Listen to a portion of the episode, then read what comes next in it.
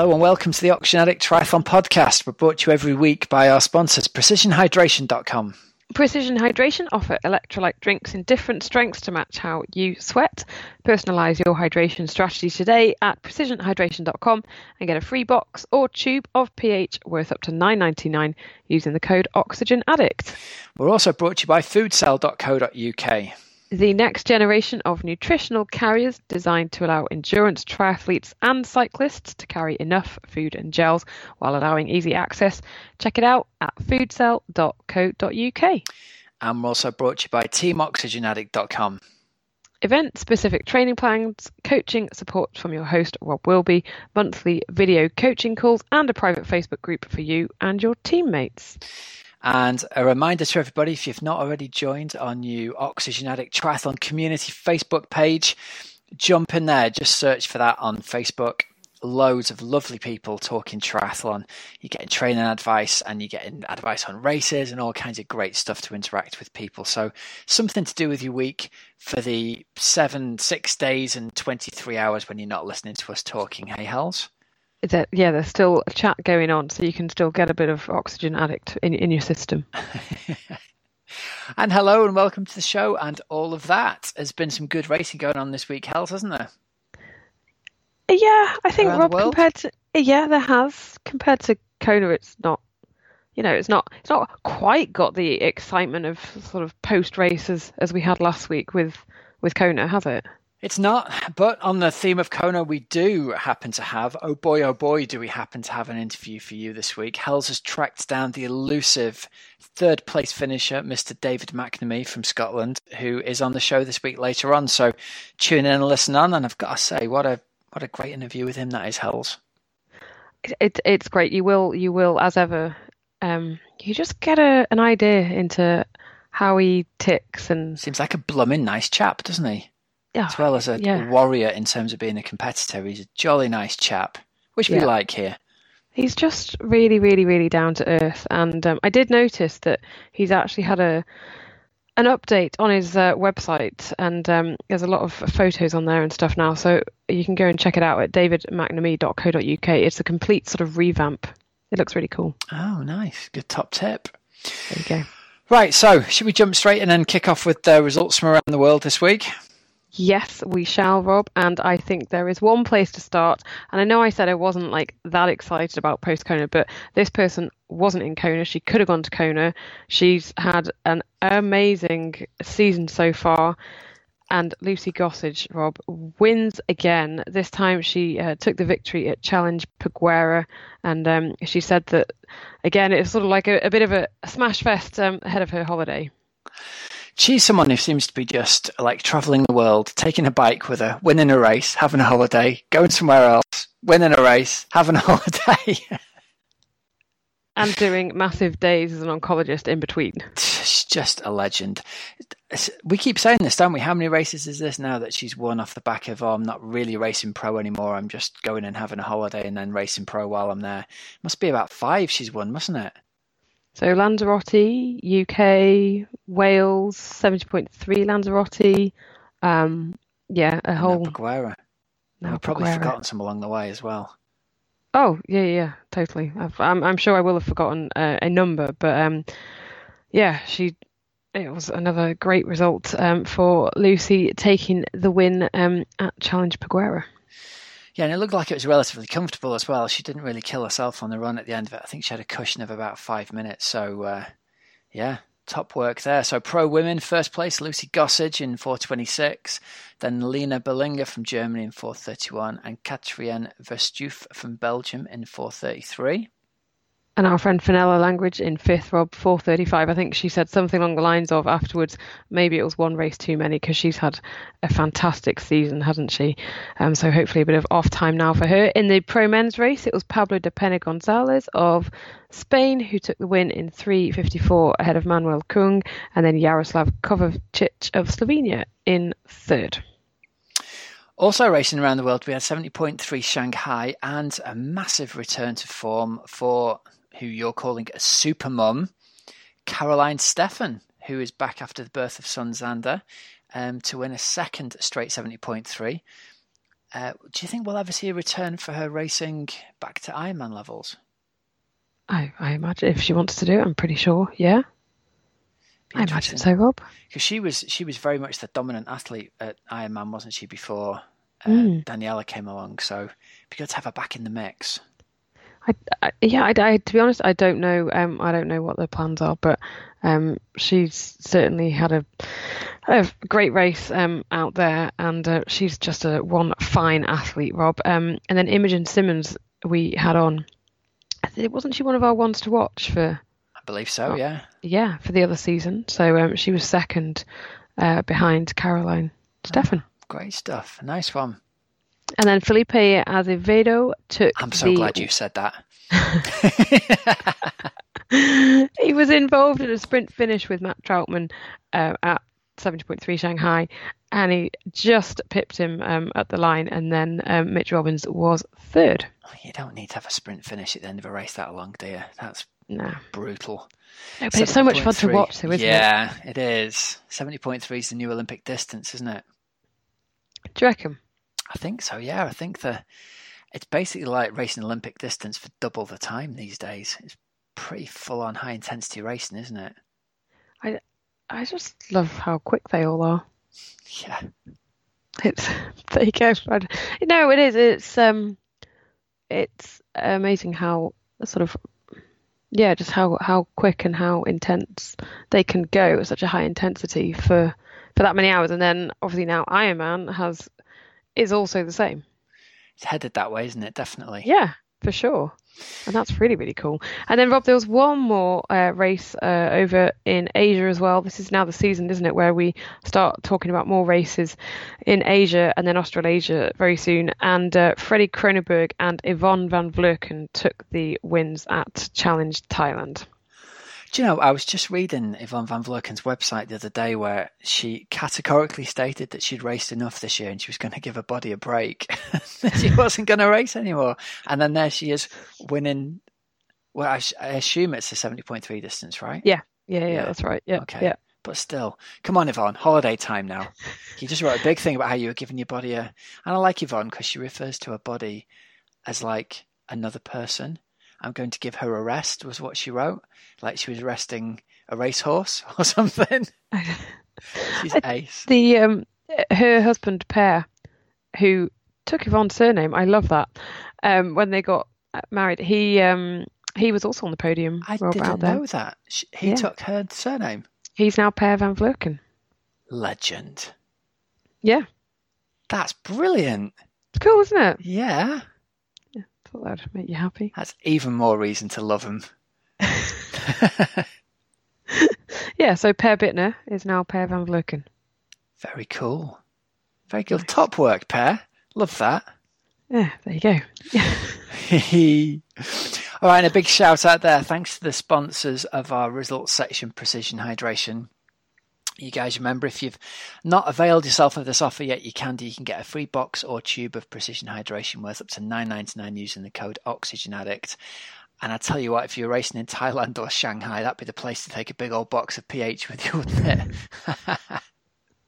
I was riding with someone on Friday who had a, a sachet or two of pH. She was testing it out for a big race she's got coming up. And um, we were fairly near the end of our ride, and she decided to put another sachet in a bottle, managed to get half of it on the pavement, and half of it blew over my bike as well. It was quite Oh. quite clever. Yeah, I, is- I think enough went in the bottle. It was like really okay. I'm I'm dramatizing it. It's it's good stuff for your body's electrolytes. It's not so great if it gets caught in your chain and your and your, your drive chain and all that kind of stuff. Is it not ideal? Suboptimal, oh no, it literally it just sort of some of it just went on the pavement. Like you know, no, you know if you've got powder or something in your hand or sand or whatever, and then the wind comes along and it just yeah, yeah, nightmare. Yeah, so I'll tell you bit- what, Hells, I've had a bit of a return to the pool as of late, and PH has been helping me out ward off the old return to swimming cramps that were. I mean, when you get back in and you're going, this is great. I love swimming. It's brilliant. I don't know why I ever took a break from the pool. This is ow, ow, ow. My calves locked solid after about four lengths. How long had you been out for? Well, out of consistent swimming in the pool for a long time. So I've got What, like June? No, like since I properly swum, it's probably years, hells, I would say. since I've properly really? done swim training in a pool. Yeah, I've been getting in and doing some stuff in open water, but I've I've not done any proper swim training in, in a couple of years. I've been running and biking, but swimming's gone by the wayside. So to get back in and to start doing some proper training has been a bit of a shock to the system, I can tell you. Are you training with a masters group now, or just on your own? No, we've um, we've Team Oxygen Addict now has a headquarters with our own pool. How cool is that? what? Yeah, we got we got offices. We were looking for uh, an office to work out of, and we were looking at co-working spaces. And in the end, we found a place that's got a gym and a pool in it as well. So when work becomes too much, you go and jump in the pool and have a swim. How cool is that? Well, yeah, that's all right for some. That's very nice. Yeah, you said it. You've got to you've got to find the good places to work, Hells. It's no good being wedged in the back of the station in Altrincham, is it? Maybe not. So so then so are you are you swimming now? What two or three times a week? Yeah, yeah if you can believe Blimey. that. No, yeah. I'm I'm actually struggling, as you can probably tell. I'm coming for you, Helen. wow. Damn, this is this is a revelation, Rob. It's it's not serious training, Hells. I'm not going to lie to you. It's just getting in and doing some swim sets for the sheer fun of it. That's all it is. Okay. But my calves okay. don't know that every time they lock up when I push off the wall. So thank you very much to Precision Hydration for sorting that out for me. Fair enough. Fair enough. Now, Rob, as you can maybe hear in my voice, I've got a bit of a cold this week, which links nicely in with um, our coach's couch question. Yeah, so we we thought we'd take this one this week from the uh, Oxygen Addict Community Facebook group. We had a question from Janie Edward, who I think this is a really good one to share, actually, Hells, because it's coming towards winter. I know you said to me before, I'm starting to feel like I've got a bit of a cold coming on. You definitely aren't the first, and you certainly won't be the last who, coming out of summer and coming into the winter, ends up with some kind of illness. So, do you want to go ahead and read out the old question in Janie's voice for us? Yeah, I don't know what Janie's voice is like, but um, you can have my voice with a bit of a cold. So over the last couple of weeks, I've had a really nasty chesty cough, which has nece- uh, necessitated the use of um, an inhaler, as my breathing has been that bad. I feel like I've turned a corner and don't feel unwell now, but I still have a cough. The problem is, I'm itching to get back to training, and I'm worried about losing fitness. I have a cross country race planned in early November. Any thoughts on when it's safe to return to gentle cardiovascular training? Yeah, not yet, Janie. That's the first thing.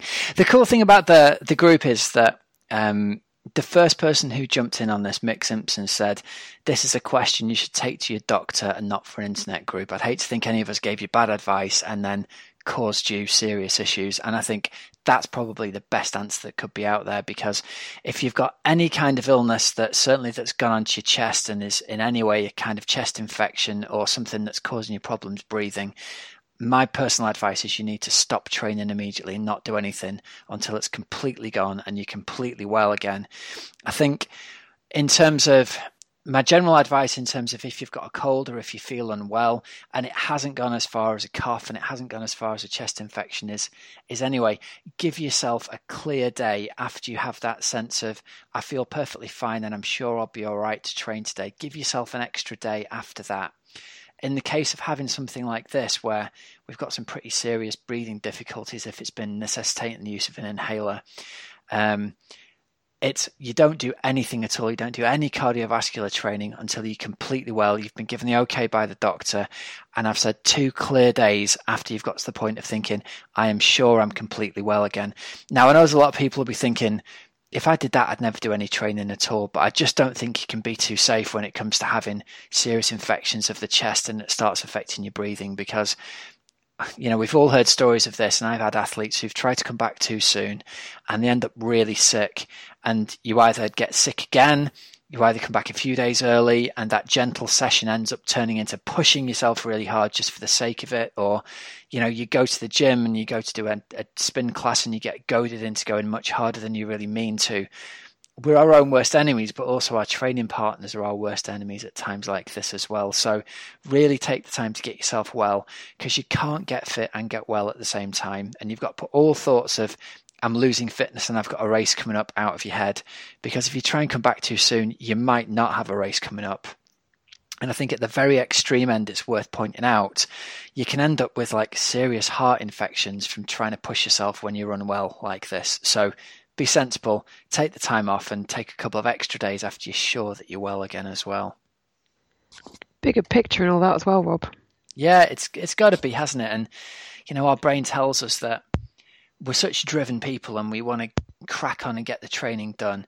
And I'm the first person to say, you know, don't make excuses and get out there and work hard because this is a sport that rewards people who work hard. But there's a couple of examples in the group here of other people who've had this same sort of question. You know, Sasha says, I'm going through the same thing right now. I've got a chest infection and asthma. And then she says, Don't worry about losing fitness. You'll get back to it in no time. You just need to give your lungs plenty of time to rest. So, again, it seems like we're getting people in the group who are sensible and are pushing a common sense angle, which you don't always get on an internet forum. And I'm really keen to keep that group as a place where people get really good advice. And there's been once or twice I've had to kind of step in and say to people, do you know what? That that isn't the kind of advice we want to be giving out because we want people to get well. We don't want people to get worse, right? Yeah. Yeah, definitely. And and actually if you when you hear David McNamee's interview shortly, he hammers this point home as well and he actually calls himself an idiot for for doing something when he wasn't feeling or he, he had been sick. Um, yeah, so totally. yeah, I mean, you will hear it from the, you know, the creme de la creme as well, not just from Rob. I think that I think that the thing to remind yourself is nobody wants to take their own advice. I don't want to take my own advice when I don't feel well and I want to go out and train. And as you said, it leads really well into the David McNamee interview where he tried to come back and race at Austria, didn't he? Just a few days after he'd been really sick, was great for half the race, and then ended up walking the marathon. And so everybody has this incredible drive to do stuff, and that's what leads us to get stuff done. But sometimes we need a, another opinion to sort of say, you know, I'm always saying, aren't I? My job isn't motivating people; it's telling them no when they need to hear no most of the time. So Dave's a great example of that, I think, isn't he? Yeah, yeah, definitely. And he he, he says it as it is. He's a great guy. Well, listen, let's let's go ahead and jump right into the interview with David. Before we do that, let's just give a shout out to sponsors Food Cell. Um, I think we've just got to the point we have. We've just had the announcement, haven't we, of the people, the three winners of the food cells after their competition we've had on the show for the last few weeks. So I'm going to do a drum roll, Hells, and then you can read them out. Ready? Okay. There we go. The three winners of the food cells are. That was a really bad drum roll. Hells, I'm not going to lie to you. I'm not going to audition for a part in like Led Zeppelin as the drummer. I couldn't really hear it, but anyway. So uh, Russ Squires. Sorry, Thanks. go again. Russ Squires. Russ Squires, congratulations. Claire Davis. Claire Davis, congratulations. And uh, an Instagram handle of Try Goston. It's very, uh, that's very with it, that isn't it? That the Instagram handle rather than Instagram name. Is that what we have on Instagram? Do we have handles? Yes, we do. Or it, it could be Triggerston. The... It could be Triggerston. I think you're right. I think it's Trigoston. Yeah. I'd go with Trigoston. Yeah. Yeah. There we yeah. go. So uh, we also had a shout out from the sponsors there that there were 45 other people who will get sent a message with their 25% discount code by the 26th of October, which is going to be valid for four weeks. So as we've been shouting out about them for the past couple of weeks, if you don't know what a food cell is, they are a fantastic solution to getting food, gels, bits of flapjack, whatever you fancy, chopped up pieces of Snickers bar in the case of uh, Lucy Charles. Uh, they fit on the top tube of your bike. If you've got one of the new new bikes, it's got those two little Allen key bolts. Fits beautifully snugly in there with that. If not, they've got a really slick little Velcro system that firmly attaches it on the top. The really cool thing is, slidey handle on the top goes backwards and forwards. You can get stuff in and you can get stuff out with one hand when you're on the move. Totally waterproof, which is brilliant. Removable really easily, which is brilliant because it means you can wash it and get all the stuff out of it afterwards. Aerodynamic, apparently, with some of the leading tri bikes, it actually makes the bike more aerodynamic with it on than not with it on and you can actually get loads of stuff in it. You can get four big gels in one of those. So as you might have heard me say before, I had a slinky little one before that looked great and actually couldn't get anything into it or out of it, so wasn't as much use as a chocolate kettle. So there you go, food cell. More use than a chocolate kettle. You can have that as your advertising tagline. head over to foodcell.co.uk and you can get yours. So yeah, let's hear then from uh, David McNamee, who was third at Kona this year at the World Championships to back up his third place from last year. Um, but this year he did 8:01 and 9 seconds, which is like the third fastest time in Kona history Ever. yet. Yeah, ever. But it was still you know not enough for to, to take that win. So yeah, a, a great performance again from David, and he and he really has been sort of the consistent British performer now at Kona, hasn't he, over the past few seasons? Yeah, absolutely. All right, let's jump right in with our interview of the week with David McNamee. David McNamee, welcome back to the Oxygen Addict Triathlon podcast. How are the croissants? Oh, the croissants, you know, delicious. Especially, yeah, uh, it's helping me fight the jet lag and the broken body right now. So, yeah, the more the merrier. When did you get back from Kona? I actually flew home pretty much straight away. Uh, so we left Monday night, so we got back, yeah, Wednesday morning. And yeah, it's been like four or five days now, but yeah, just after the race and everything, the body is, yeah, it's not happy still. Where's where where hurts or just everywhere? Just everything. It's just I sort of I've been going to like the swimming pool just to do like 15, 20 minutes, and yeah, I just have the body's just numb still. So just a general numbness, which generally lasts after Hawaii for two or three weeks, and yeah, it's the fact that I've had a great result again is yeah, it's a satisfying feeling. Whereas I'm sure if I'd had a terrible result, then I'd have hated this moment. And are you like, I mean, are you able to sleep again now? Are you just catching up on sleep? Uh, I'm very much catching up on sleep. Obviously, the night before the race, I got like two or three hours of sleep, and then the night after the race, your body's so sore that I can't sleep. So yeah, it's crazy. You're so tired, but the body just aches, and yeah, you have this situation where a part of you really wants to sleep and a part of you just refuses.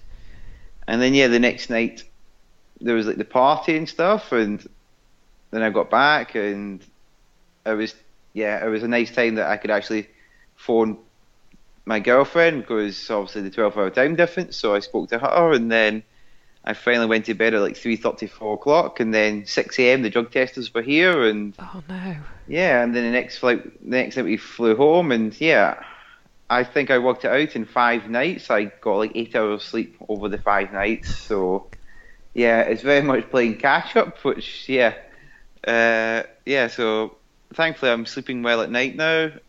Uh, I wake up early, but then I have a little siesta during the day, and yeah, I will be good. A couple of days, and I will be good again. I hope. Did you have family out there with you in Kona this year, or, or anybody like who was in your sort of your team? Uh, my team is very much just yeah, me and one of my best friends, uh, who also helps coach me, which is sort of makes things easier. So yeah, just me and Alex, like last year, it very much works well. I yeah, Alex is one of the, the people in life that I trust the most, and that's very important to have out in Hawaii. And yeah, he can do everything. He sort of yeah helps sort of write my training, and he does a very good massage. He knows how to cook, but more importantly, he just knows how to take the stress of the whole week off my shoulders. Did you feel more stressed or more pressure this year? Uh, I th- a little bit, It's not a great deal. I think ultimately because the last three four months racing wise has went so awful that yeah, nobody really expects much from you when you come into the race having did very little since the year before, uh, which helps sort of with regards to they don't ask you the questions on sort of how are you going to win and stuff because yeah ultimately yeah let's be honest sort of I did Ironman Austria three months ago and in July and yeah it was awful uh, yeah so I don't think there was a little bit more pressure but in general yeah I think ultimately the most pressure I ever put on myself put I feel is on I put on myself. Yeah. You know what I mean? That, yeah, yeah, yeah. Everyone knows what you. I mean. You know, it comes. So there we go. I I used about 300 words there when I could have used three. Yeah, there there was a little bit more pressure, but ultimately not really. I I love to race, and ultimately I was there just to race. And did you? But having had such a sort of up and down kind of not the best year at all, like I don't know. Did you feel like, oh, I really hope that there is a bit of luck coming with me into this one, or did you feel in a good place? You knew, like, I'm ready for this, and I have been. It's just the races have not gone to plan.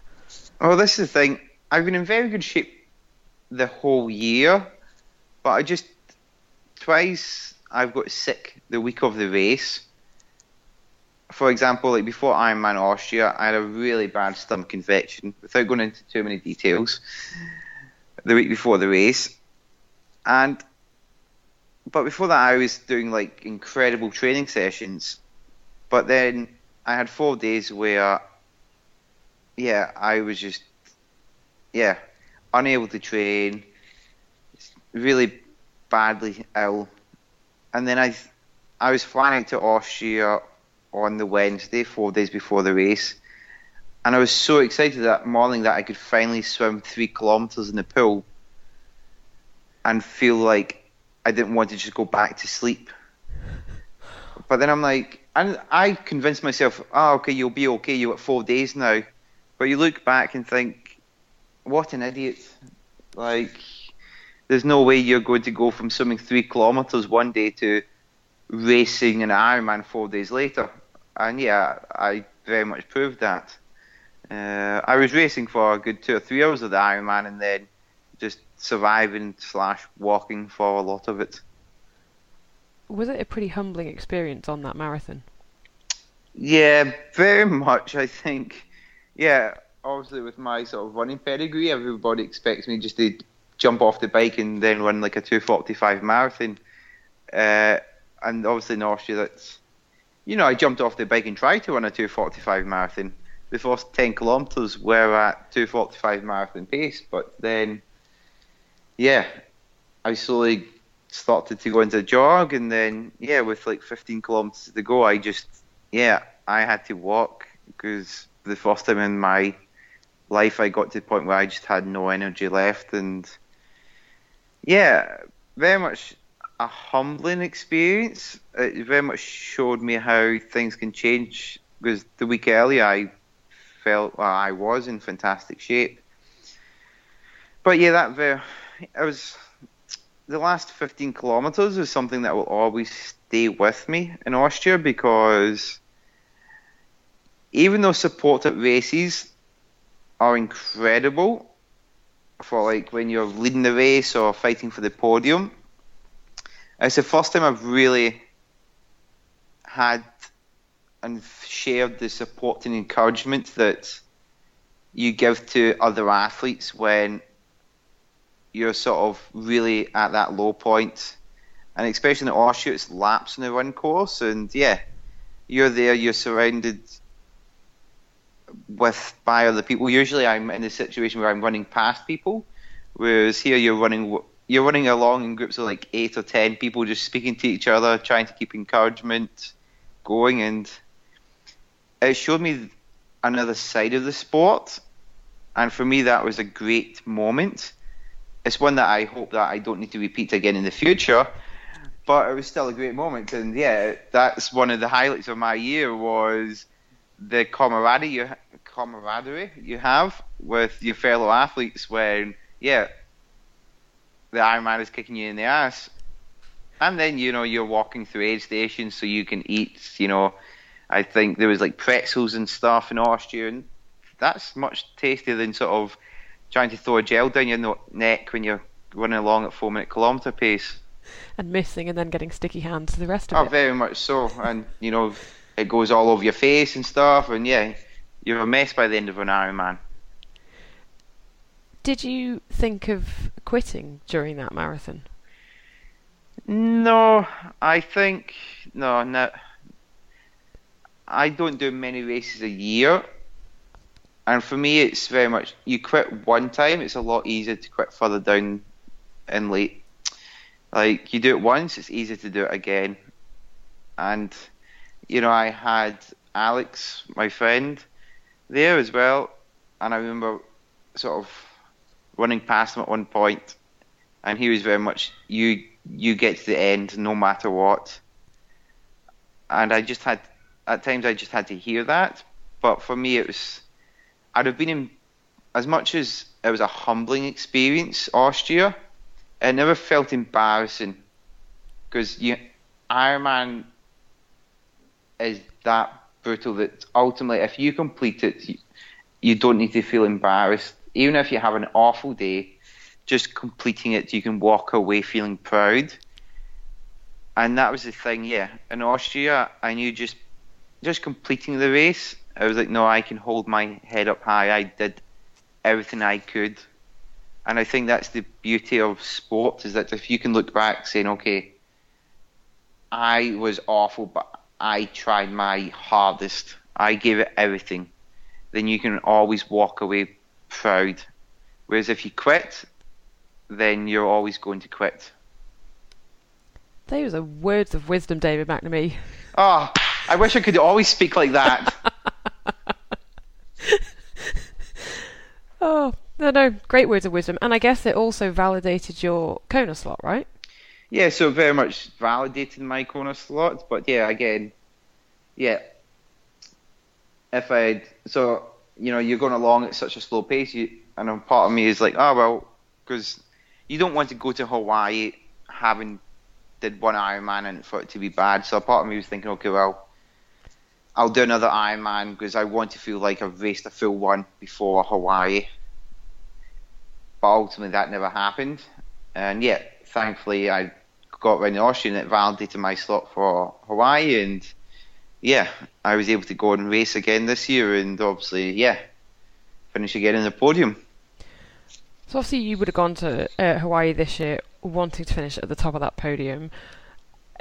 Did you come away sort of thrilled with having got onto the podium with third again, um, but obviously not quite meeting those winning, you know, that top of the podium.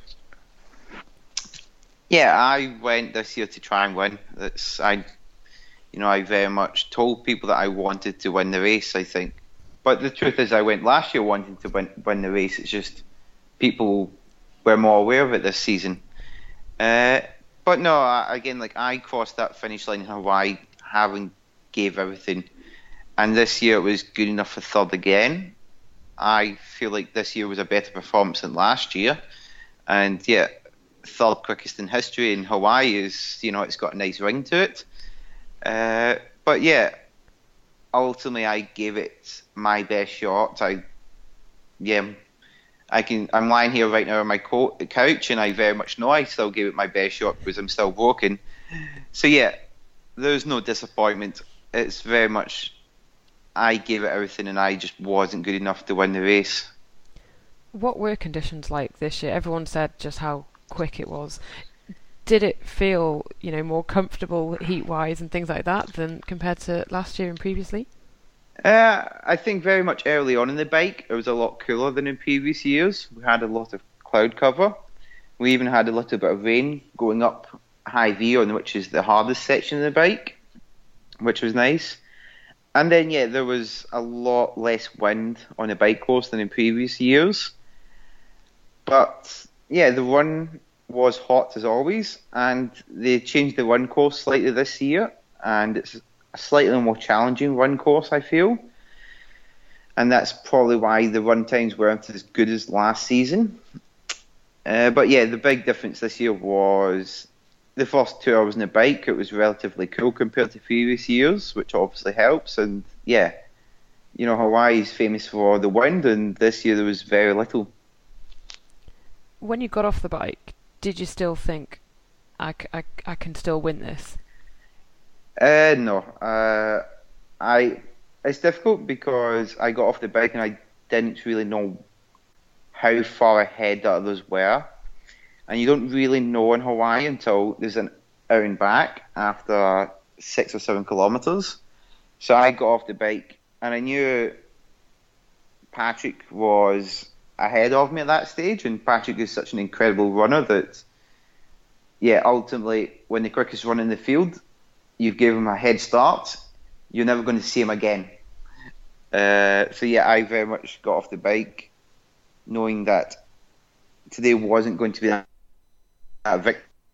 It was very much still going to be the day that I left it all out there, and my aim coming off the bike was like, I'm going to try and claw myself into that top 10 no matter what. So I started running off very quickly and hoping that my legs were good. Uh, but yeah, the victory was very much not in my head by that point. And how, how how do you keep going like so consistently through the through the marathon? I think it's being prepared for the conditions. I think it's making sure you're in Hawaii in your best shape and being able to mentally deal with the fact that sometimes the race isn't going how you want it to be, but you don't give in. You don't. You still give it everything you have. I think a lot of people, when they get to Hawaii, because of the World Championships and they feel in good shape, they very much think they're going to have this perfect day where everything feels easy and effortless and they're going to have the race of their lives but that's not Ironman. It doesn't matter what shape you're in. In every race I've ever done, you go through highs and lows, and it's about accepting that fact. And especially in Hawaii, when it's so hot and humid, it's a lot easier to sort of ease up a little bit when things are going wrong rather than being okay.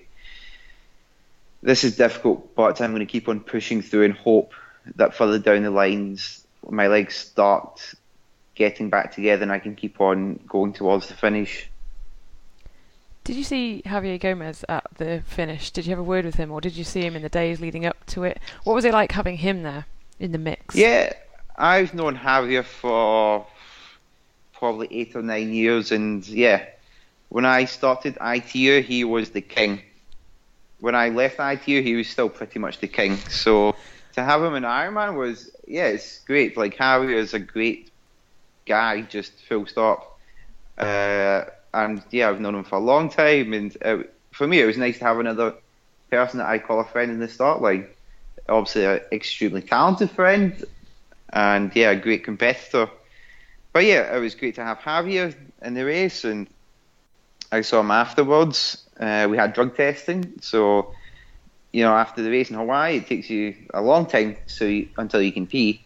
So you have a lot of quality time with each other after the race. Uh, but yeah, I think he obviously didn't have the race that he wanted to, but he'll be back, and yeah, Javier will Javier is Javier, and yeah, he's yeah an incredible athlete, and yeah, an incredible person. And was it weird not having Jan Frodeno there this year? Uh, I don't know if it was weird. I think Patrick came back as defending champion, and everybody, once you get to Hawaii, you sort of re- remember, oh, okay, Patrick won this the last year, and he broke the course record last year, and he can run two top to nine marathons here. And also, I think Jan had a fantastic season, obviously, but Hawaii is different, and everyone knows Patrick always bases his year around performing at the World Championships. And yeah, I think sort of as soon as we go to Hawaii, people sort of remember that, and all of a sudden, like Patrick, who's been very quiet this year, was all of a sudden, no, no, he is the favourite for this race. Have you felt more confident this year as a as an athlete, David? I started off more confident. But then I got flew to Oceanside and got sick and couldn't race. And then I came back to Spain, and yeah, I had two great races in May with winning Marbella and then coming second to Boss uh, to Javier in Barcelona. But then, yeah, I did Ironman Austria, and obviously, yeah, we've talked about that. And then in August, I went to the Vichy 70.3.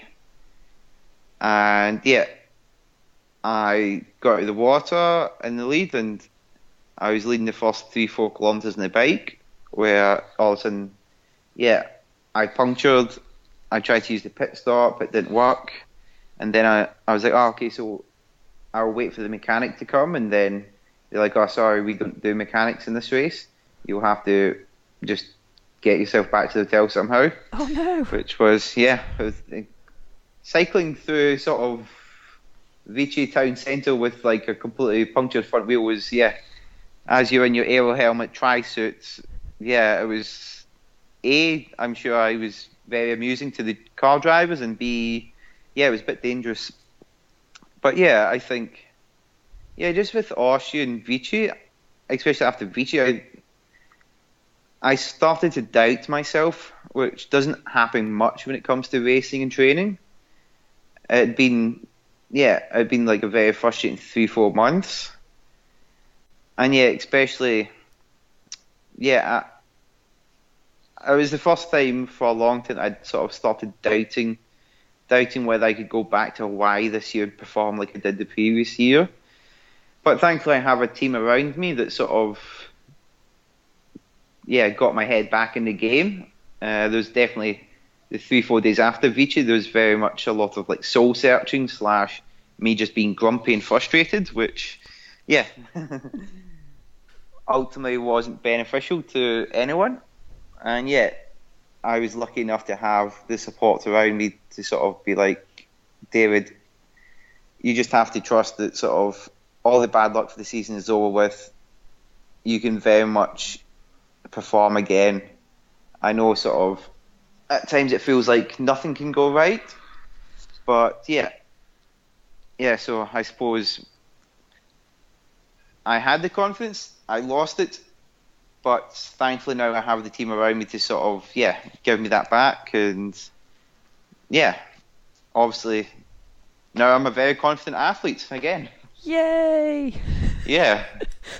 it must. I mean, it must I, that I, that is obviously part of sport, isn't it? That you have good races, you have bad races, and you know when you've had a, a, good race or a good experience, your confidence is sky high, and then something bad happens, and it, it is difficult to to remain confident. Yeah, I think sort of. Uh, it is especially in our sport because you race so little it's not like okay, well, I've had two bad football matches, but next weekend we'll have another match and we'll get the confidence back. Then it's very much, you know, sometimes I have two months between races, and yeah, it's a long time. It's a long time to sort of think, and sometimes overthinking is yeah not productive. And yeah, this season I went from May until October until. Uh, May until October having nothing but bad races and bad luck, and yeah, that's a lot of time, and that's a lot of soul searching. You must have felt like relief finishing third at Kona. Uh, I felt very much relief when I got off the bike. I very much felt, felt relief when I got off the bike and thought, okay, that's it. Uh, I'm good. I've had no mechanics. Now it's ve- mechanics, mechanicals it's very much just about my fitness. And when it comes down to that, I love it. Uh, but yeah, I was very much, yeah, I went into Hawaii this year a bit more obsessive with regards to like hygiene and stuff. I was very much the walking, talking hand sanitizer this year in Kona. Uh, yeah, and then sort of being very obsessive about sort of tire choice and yeah, doing anything I could to sort of minimalise any sort of mechanical problems. Coaching this year, I know when we spoke last year, you had you'd been doing some training with Jan Frodeno. What's changed this year, like with your coaching? You mentioned Alex um, does a lot of work with you. So can you sort of talk us through the, the coaching setup? Uh, so yeah, so last year obviously I did a lot of work with Jan, and that, you know, that obviously benefited me massively. Let's be honest. Yeah, but Alex has always sort of helped coach me. Uh, but yeah, this year I did sort of a lot less training with Jan. Uh, part of that, yeah, obviously I became very much a rival. You know, this is our job. This is elite sport, and we want the same thing. We want to both be the world champion. And yeah, as much as me and Jan still get along, we're still friends. It was very much, yeah, it's probably one of the difficult things that came for my success last year was that all of a sudden I went from being the training partner, a rival, and that's that was difficult. So yeah, this season we've done a lot less together, uh, but yeah, ultimately I, I I think that was one of the satisfying feelings is that I felt this year that okay you you did that yourself there you can sh- you've proven that you as an athlete can perform and you understand training and racing enough that you can you can do it to yourself. You don't need to always look towards others. And that's a massive mental shift, isn't it? Oh, very much so. And I think, I think that's why I left this, the race this year with a much more feel satisfying feeling, and the confidence that gives me as an athlete, but maybe also as a person, is immense. And I guess there there had to be a few sort of adult conversations then with Jan about that, and and just look, you know, respect you as a friend, respect you as a triathlete, da da da da. But we just can't train together anymore. Uh, yeah, we obviously had some conversations, and yeah, we very much. I think straight after the race last year, things were, yeah, things were normal, but that's because you were post Hawaii and everybody sort of relaxed, holiday mode, our songs rather than going cycling and stuff like that. Uh, but yeah, as the season got going and it, there was a just a different dynamic, and yeah, we felt that it was better that we both concentrating on ourselves and what we both need to perform, rather than yeah, rather than sort of having this uh, underlying tension more than anything that ultimately it's tough to train with someone day in day out when actually it'll come to the point where your only thought process is how do I beat this guy? Yeah. Yeah, it's it's one of the tough things about sport is that ultimately, yeah, you get to the point where yeah you all you want to do is beat the other people, and yeah, that's the bottom line is that people remember the champions, people remember the people that were on the podium, and there's thousands of people that won that podium, and yeah, ultimately there's only three slots on that podium. So have you been doing a lot of training on your own then this year, or do you still have a few sort of training partners um, in and around Girona? I do probably about eighty percent by myself, which uh, especially during the season, so it changes a bit. So during off season, I have some friends that are like semi-professional cyclists, so I go and train with them. Uh, but then all of a sudden, train race season comes around, and I'm on the time trial bike, and that's very antisocial. Yeah, they're like, get uh, out of here. yeah, yeah, no, very much. Like I get to the point because a lot of the training I do is very specific to me, obviously, and very specific with regards to like the power numbers I need to hit. So yeah, then that very much is yeah, I need to focus on what I need to perform. So during race season, I do more by myself and then the off season when I can relax a little bit, go out on the road bike and just don't care about watts and just enjoy being, enjoy doing what, yeah, the sport that I love. And do you love Girona even more this year than than you have done over the past couple of years? Like, years, like, do you feel even more at home?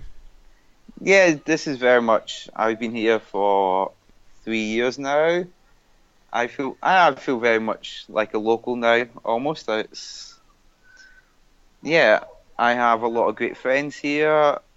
Uh, I have a girlfriend here, and very much her family have sort of yeah, they see me as yeah part of their family now, which for me is very nice. There's lots of family paellas and all that sort of stuff, and yeah, there is nothing better than coming back from like a four-hour bike ride and going round to the grandma's for paella. Oh, that sounds great. Yeah, so now very much yeah, this is sort of yeah. I miss Scotland, of course. Uh, it's great that this week my family are here in Girona, so I can see them. And yeah, I try and get back to Scotland when I can, but now Girona is very much my home, especially yeah. My girlfriend and her family are very much yeah, they're from Girona, and yeah, it's sort of I don't see myself moving anytime soon. And what are your plans over the next few weeks then for for a bit of off season? Uh, so right now I'm just relaxing. I get to be my sister's here with her baby, so I get to be an uncle for this week, which is nice. It's yeah, I've not held many babies, and the baby is only six months, so you know it's still a mixture of like love slash excitement slash fear when they give me the baby, and that I just don't know exactly what to do, and I just pray, please do not cry, do not cry. Uh, so now it's very much just relax. I might still do one more race this season, but I'll see how my body recovers. Uh, last year, uh, it took me a good five, six weeks to recover from Hawaii, so we will see what happens. But right now, it's very much just about, yeah, enjoying the fact that my family are here and just enjoying life. And one final question: oh, what, what do you think will make the difference to get on the top of that podium at Kona? It's tough. Uh, yeah, it's something that I need to try and figure out because as much as third place is it's incredible, I don't want to be third again next year. Uh, I want to win. I want to be able to say I'm a world champion. And yeah, I need to try and figure that out. Ultimately, everybody knows how incredible an athlete Patrick is. And to go 752 in Hawaii is insane. So yeah, I need to. Well, I say I need to try and figure out. I've got people around me that are a lot smarter than me, so I'll let them figure out, and all I'll just do is follow the training. Sounds like the uh, that sounds like a plan. Yeah, I spent too much of my younger years being an athlete trying to overthink and second guess the coach. So right now, I just very much, yeah, rely on them being smarter than me, me, which is not very difficult. And yeah, I just follow the training program and have confidence and faith in the people around me. Nice one.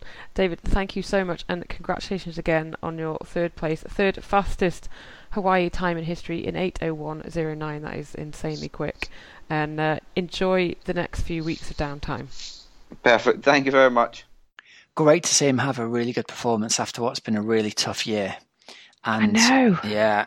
I, I loved the thing he was saying, how he sort of started to question himself a little bit about whether he could still do it after having, you know, the, the various things that happened, the illnesses and the punctures and things like that along the way. So that's got to be a massive part of his mindset going into it, thinking, you know, trying to stay confident that he could still potentially win it despite not having had the results he wanted this season. So great to see him do that. And 801!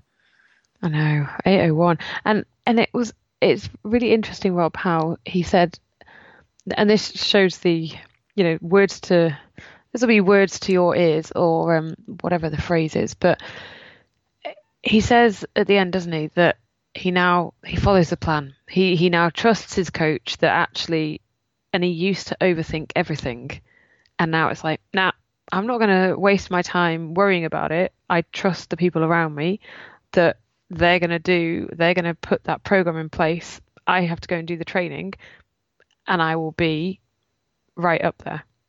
That's brilliant. I love that. And it, it, just goes to show that it doesn't really get much better than David McNamee when you're on the podium at Kona.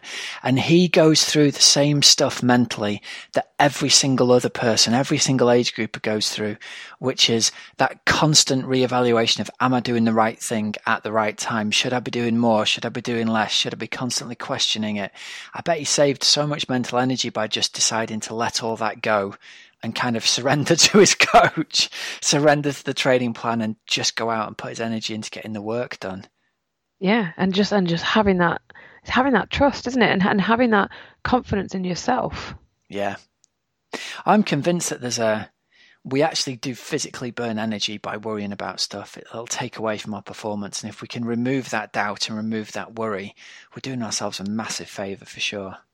Oh, I think you can translate that to normal life as well. And um, naturally, I am probably a, a, little bit of a worrier and overthinker. And I think more recently, I really have tried to take away some of that and just worry a little bit less and think actually, you know, really just try to take myself away out of that panic, panic, panic. Because what's the point?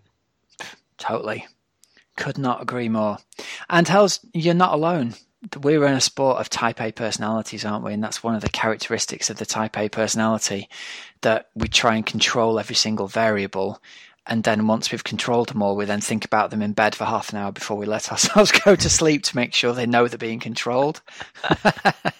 I, I, have recently been uh, put a notebook by my bed um, just to write a few things down to enable me to switch off. Yeah, that's a great tip. The, yeah, I'm trying to find the occasionally find the off button at the moment. So uh, yeah. yeah, net net notebook. I can't talk today, Rob. This is what happens when you have a cold and then you drink about a zillion Lemsips. It's just oh, like the words are not functioning in my brain properly. Bless um, but yeah, notebook by bed. I write in notebook. It helps. I was listening to an interview just the other day with uh, Elon Musk from Tesla, who said he does the same thing. He just can't turn his brain off, and he's got a notebook by the bed that he writes ideas down. And the next morning, he wakes up and thinks, you know, oh, relaunchable rockets. That's a good idea. Let's do that today. So okay. there you go. I'm Who knows, for the relaunchable relaunchable rocket moment. oh, brilliant! Right, well, last thing to say before we wrap up today's show is um, is to wish everybody the best of luck if you're racing out in Ibiza. We've got the ETU. I'm not going to get the title of this right, but the the European, I guess, the multi-sport championships. European championships. European that's it. So they've been, yeah. So they've started um, like this weekend, and they go on all week. And at the end of it is the European middle distance championship race. So we mentioned Challenge Peguera earlier. That was out in the um, in a similar part of the world, wasn't it? A few years ago, it's been in Austria, hasn't it? It's been in Italy, and now it's going to be in Ibiza, which is that is quite a cool end of season race, isn't it? It's meant to be really cool. Yeah, I've got friends who are out racing the duathlon and said it's been really well organised. So I think they've got standard duathlon, cross duathlon, aquathlons coming up. Aquathlon, I should say, coming up this week. Um, and then is it Saturday? I think Saturday is the middle distance race. So, yeah, best of luck to you if you're one of the one of the British contingent out there racing. Um, looking That's forward it. to seeing those results. Athletes who are listening of mine, you know who you are. Go out and have fun. It's the end of season party. I've told them all to take games. You know, like at the end of school when you take KerPlunk yeah. and battleships. They got to do that. Just go and have fun. All the hard work's done. Go and put the GB suit on and play KerPlunk. Take the pressure oh, off. Love it, love it. Um, and if anyone does still want a Fueled by Cake, Rob, then uh, head over to head over to fueledbycake.com. Still got some books left in the run up to Christmas. It will make a, an ace gift. It's all for charity. It's ten pounds. Cake recipes from the likes of Chrissie Wellington and Rachel Joyce and Laura Siddall. Fueledbycake.com. Love it. And a big shout out again just before we finish to our sponsors. Remember that if you're after something from Precision Hydration, you can use the code Oxygen Addict to get £9.99 worth of pH. You can go over to foodcell.co.uk and you can check their products out over there. And if you click the link in the show notes, you can get a free training webinar from me and Team Oxygen Addict about how to train for your uh, 70.3 and Ironman for next year. And a couple of actions, please. If you want to join our Oxygen Addict Triathlon Community Facebook page, we'd love to see you over there.